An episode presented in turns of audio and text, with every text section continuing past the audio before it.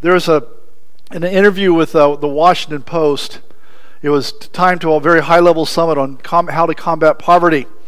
And Harvard professor Robert Putnam made an assertion about organized religion, its agenda, and its use of its resources. He says this The obvious fact is that over the last 30 years, most organized religion has focused on issues regarding sexual morality, such as abortion, gay marriage, and all those. And I'm not saying if that's good or bad, but that's what they've been using all their resources for. This is the most obvious point in the world. It's been entirely focused on issues of homosexuality, contraception, and not at all focused on the issues of poverty. Wow. Let me make a comment about that statement because it's quite a judgment. Let me be very subtle in my comment on the statement. The statement's utter nonsense to the point of absurdity. The evidence is overwhelming. It's not even a debate Canadian and American churches are incredibly generous in the needs of a hurting world. As noted by the Philanthropy Roundtable, it said this In 2009, overseas relief and development supported by American churches exceeded $13 billion, according to path breaking calculations by the Hudson Center for Global Prosperity. That compares to 5 billion sent by foundations in the same year, 6 billion from private and voluntary relief organizations, and 9 billion donated by corporations. The $13 billion in religious overseas philanthropy also compares impressively to the 29 billion of official development aid handed out by the federal government in 2009. In 2012 alone, the evangelical release group World Vision spent roughly $2.8 billion annually to care for the poor. That would rank World Vision 12th within the G20 nations in terms of overseas development assistance. That's just one organization. World Vision is only one such major evangelical ministry Samaritan Purse, Food for the Hungry, uh, World Relief. They have comparable numbers, all Christian organizations. The Evangelical Council for Financial Accountability found that more than 600 evangelical ministries represented in, in the ECFA provide more than $9.2 billion in relief assistance. Catholic ministries, too, here and abroad are vibrant. About 57% or 97 billion goes to health care networks, followed by 28% on colleges with parish and diocesan day to day operations. David French, who's a writer an attorney with the American Center for Law and Justice comments on the issue, and he says this I chuckle when I hear the common critique of the religious and secular left. Evangelicals are obsessed with gays and abortion. The criticism is so common that it's often internalized and adopted by the church itself. It is pure and simple a talking point, and it's false, demonstrably false. It's always intrigued me people's characterizations of the Church of Christ and who they are and what they're like. It's always interesting to get the comments and feedback, and you go, that, that doesn't describe us at all. And when we contrast the work these groups do with respect to same sex marriage, sanctity of life, and so forth, it's a tiny fraction. In some cases, maybe not enough. This does not even factor in the role churches play in their local communities, from clothing closets, food distribution, driving the elderly to medical appointments, etc. Believers nationwide, animated by their faith, are bearing both public and deeply personal witness to the love of the Savior that they profess. Mr. Putnam may be a fine political scientist, but he needs a little remedial education in arithmetic. And yet, there are many just like him who share a similar view you look at most of the critics of Christianity and of, of the Church of Jesus Christ, and they have no clue what really happens.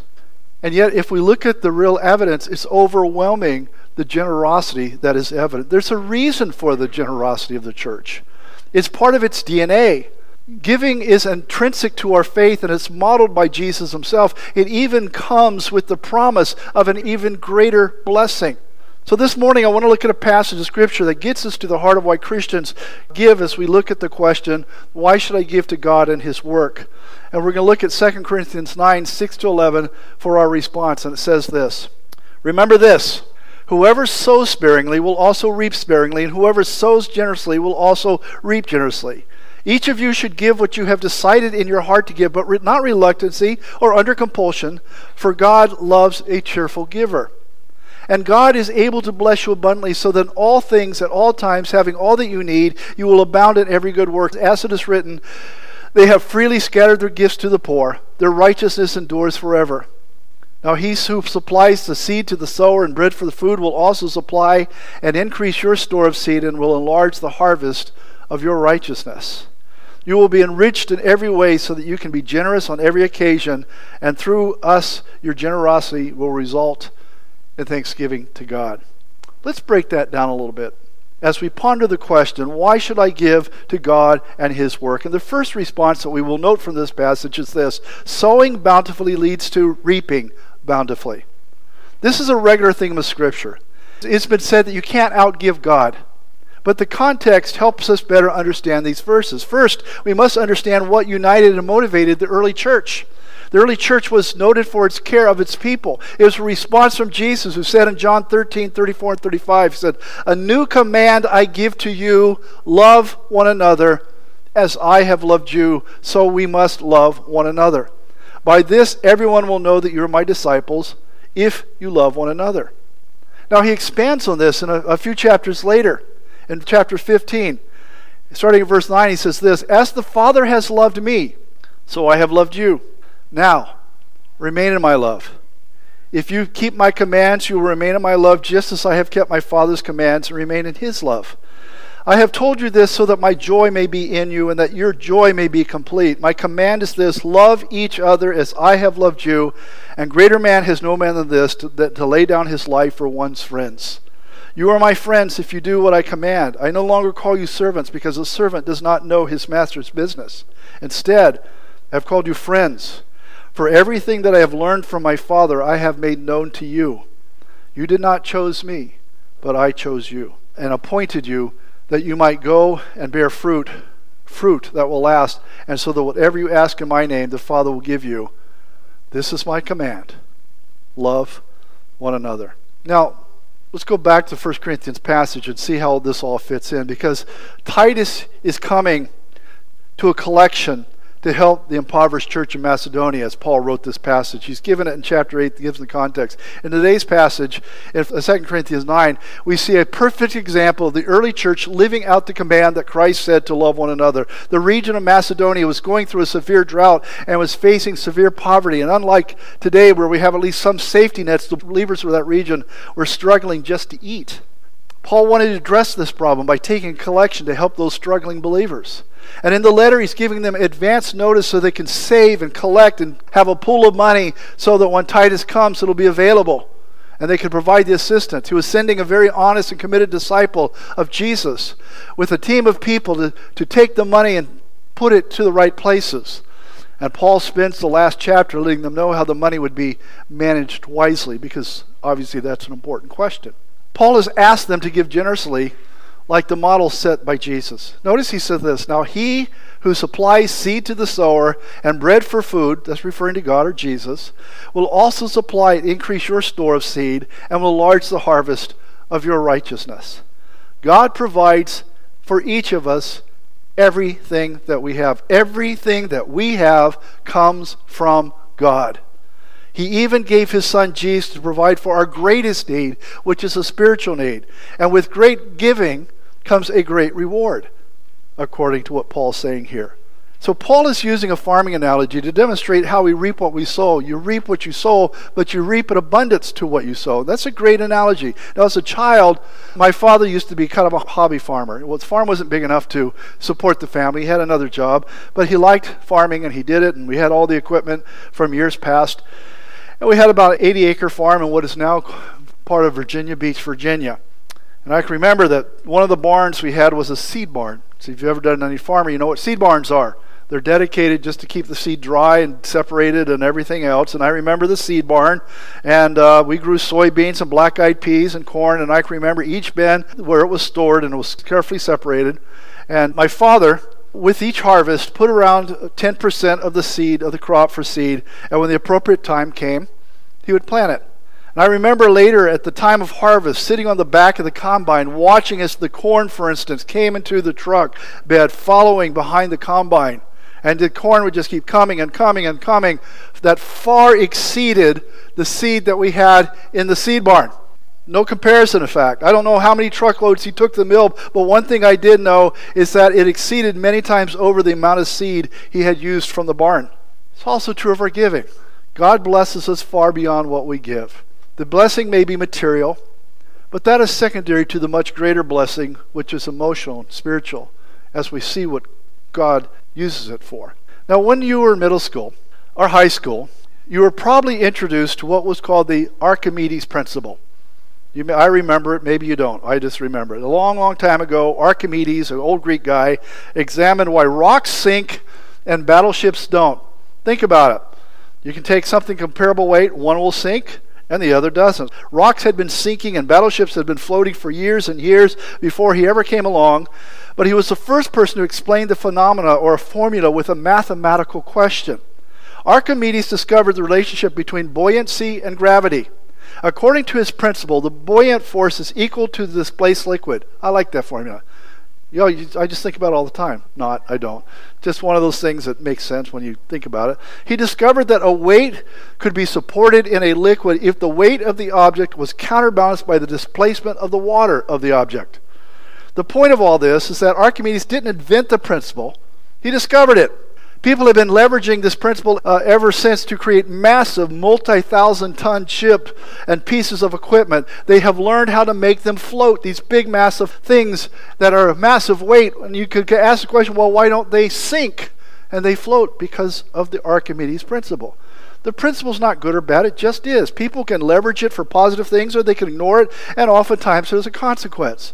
That's the nature of the principle. It's like me as a kid, I would build myself a little boat and I'd put it in the water and sink all the time. And I go, what's going on here? Well, as I look older, I kind of go, oh, well, maybe that's why I didn't follow the principle very well. No, I've never met anyone who thinks that God is in heaven indiscriminately deciding what sinks and floats. He says, this rock will float, and this rock will float, but this one will sink. This ship will sink, this one will float. It's not indiscriminate. You know when you build a boat, it's going to float fact, I think we have a lake here called Floating Stone Lake, don't we? I don't know how that works, but anyway, I've seen the sign when you drove, drive by it. I've never met anyone who prayed, God, we have created this ship and we ask that you help it float because we don't have any clue if it will or will not. I would never want to get on a boat that an engineer had that mindset when he built it. We don't think that way because we understand the principle. If we adhere to the principle, what we make will float every single time. God created a principle and we leverage it all the time. You can leverage it and benefit from it, or you can ignore it and you can pay a price. Now, Paul speaks here of a different principle in our passage today.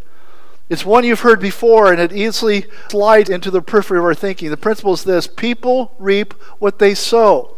But Paul indicates that we even reap greater or in excess of what we sow. It's a promise, it gives us hope. Or it can be a sad side if what's so is bad and you reap something that's not so good. But the blessing far exceeds that which you put into it. There's another response to our question, why should I give to God his work, that is addressed in this passage, and that is that giving to God is a matter of a grateful heart. Giving is something we purpose in our heart. There's a key principle of Christian living that is given here in, the, in, in verse 7. It says, Make up your mind. In one translation, it says, but purpose in your heart. I believe that second one's a little more accurate. Purpose in your heart what you will give. In other words, giving to God and neighbor is a matter of the heart, something deep within us. Christian giving, which is generous and sacrificial, requires forethought and planning. It's purposeful. We must begin now for the next year or, or the coming time to anticipate our income and decide how much we will give, our other expenses and obligations around that stewardship commitment. It's much easier that way. The Good Samaritan in Luke 10 helped the man who was robbed because as it says, there uses an interesting word there, he had compassion. It is the Greek word uh, aphaskoniste. It literally means from his guts or deep within. He gave out of something that was deep within himself. And my guess is the Good Samaritan had helped because he had purposed or planned ahead so that when he saw someone in need, he was going to help. But it also says this this is another key concept of Scripture about giving. It says, God loves a cheerful giver. Christian ethics never says, just do it. It's a a command, just do it. Do not expect that nothing else matters. Obeying God is always an act of love for the believer, or should be. It is a response to God's incomprehensible love for us. We are told here God loves a cheerful giver, not just a giver. It matters what the heart feels. All commands are a matter of demonstrating our love for God, our joy for God. God doesn't want mere willpower obedience. I'm doing it because I'm obligated to do it. In this passage, there's only one imperative, and that is that each person will give as he has decided in his own heart, and that he will do it cheerfully. Christian leader Gordon MacDonald shared the following story about how God transformed him from giving as merely an institutional obligation to being a cheerful giver. He says this, and I'm quoting from his book. The process began when my wife Gail and I made a mission trip to West Africa. On the first Sunday of our visit, we joined a large crowd of desperately poor Christians for worship. And as we neared the church, I noticed that almost every person was carrying something. Some hoisted cages of noisy chickens, others carried baskets of yams, and still others toted bags of eggs or bowls of cassava paste. Why are you bringing all that stuff? I asked one of our hosts. Watch, she said. And almost every person in that African congregation brought something a chicken, a basket of yams, a bowl of cassava paste. And I saw that giving, whether yams or dollars, it's not optional for Christian followers. Soon after the worship began, the moment came when everyone stood and poured into the aisles, singing and clapping and even shouting. And the people began coming forward, each in turn bringing whatever they had brought to the space in front. Then I got it. This was West African offering time. The chickens would help others get a tiny farm business started. The yams and the eggs would give could be sold in the marketplace to help the needy. The cassava paste would guarantee someone who was hungry could eat. I was captivated. I'd never seen a joyful offering before. Obviously, my keep money under the radar policy would not have worked in that West African church. And those African believers, although they never knew it, had moved me. I began to understand that giving, whether yams or dollars, was not an option for Christ's followers. Rather, it was an indication of the direction and the tenor of one's whole life. I think he's right on the money. You see, giving and the attitude with which we do it is one of the signs of our spiritual depth. It's an indicator of where we stand before God. In fact, in our vision, our vision at Bonnyville Baptist Church is to turn unchurched families into fully devoted followers of Jesus. We have what's called the five G's grace, growth, groups, gifts, giving. The five G's that we want to move people through that process of growth. The last one is the G, the giving. We give of our worship, we give of our praise, of our time, of our resources. They go together. It's a sign that we have grown to the point where our faith reflects our most important values. As Jesus said in Matthew 6, 19 to 21, do not store up yourselves treasures on earth where moth and vermin destroy and where thieves break in and steal, but store up for yourselves treasures in heaven where moths and vermin do not destroy and where thieves do not break in and steal. For where your treasure is, that's where your heart will be also. They're tied together. Let me give you one last response to the question, why should I give to God His work? And that is this generous giving reflects and produces thankfulness verses 8 to 11. We've already read them, so I'll just comment on them, and that is this God blesses materially and spiritually. Notice what God said in verse 10 and 11. Now, he who supplies seed to the sower and bread for food will also supply and increase your store of seed and will enlarge the harvest of your righteousness. You will be enriched in every way so that you can be generous on every occasion, and through your generosity will result in thankfulness to God. God supplies us with the seed and all the things necessary. And when all is said and done, there will be a harvest of far greater proportions, and it will lead to thankfulness. God gives us abundant blessing, and when we give, we are blessed even more. The blessings He gives allows us to be generous. If you go to Israel, some of you have been there before. There's a lake there, or they call it the sea, called the Dead Sea. Anybody ever heard of the Dead Sea in Israel? Maybe most of you probably have. They call it Dead Sea for the reason because it's dead. Nothing can live in it. There's no fish. In fact, all you really do at the Dead Sea that draws you there is you go bobbing in the Dead Sea. In other words, the mineral content is so high you can only float. You can't swim in it. Ironically, it has a fresh flow of water feeding into it constantly, but it has no outlet. So the reason it does not fill up is that it evaporates under the hot desert sun. And so it doesn't fill up too deeply, even though it has that flow of water from the Jordan River. And all the deposits build up, and it creates this thick, dense, dead water. The Dead Sea is a wonderful illustration of what we become if we have no outlet to give. If all we're doing is taking and taking and taking, and there's no outlet, there's no giving, we're dead. God blesses us. We have a fresh resource of water, so to speak, that He provides and addresses our needs. But unless we have an outlet spiritually, we are empty and we are dead. But we'll also learn that our generosity will result in thankfulness to God. Later, we note the exuberance, the enthusiasm which with the people gave. It's later in the chapter. I won't read it right now.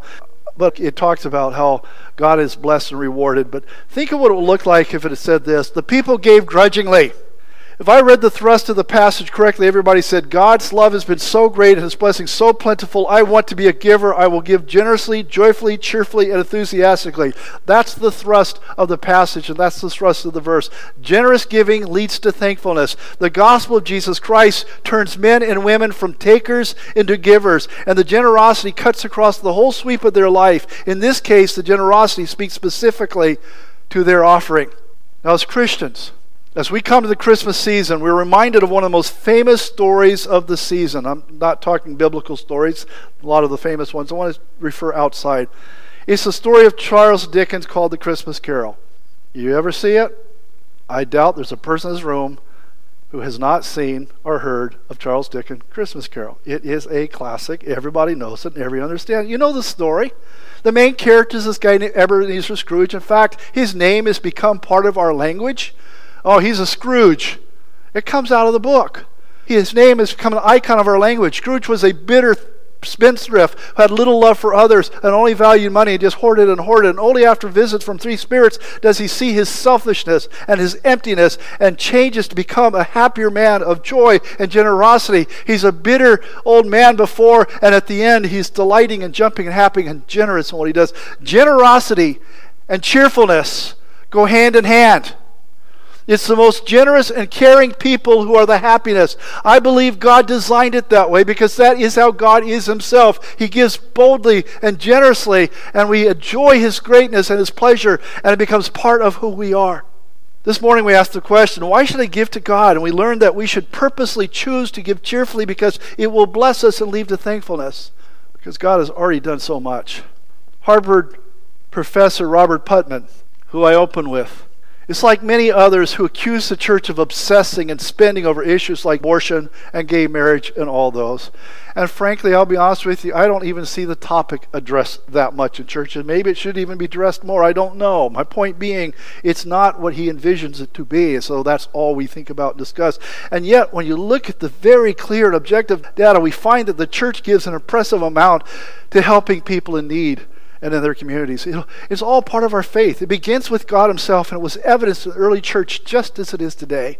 So let me kind of tie this together. We are nearing the end of the year. And we depend on the year end giving to help us carry through our slower months. whatever reason, we're all motivated to give a little more at the end of the year. We as a church depend on that. We work on tight margins, and that giving all helps us through the leaner times. We're talking about building right now are talking about buying the Ackland Rangers building. We're still in negotiations with that. Uh, we've put it in another bid, and offers come back. We still have more negotiations to proceed with.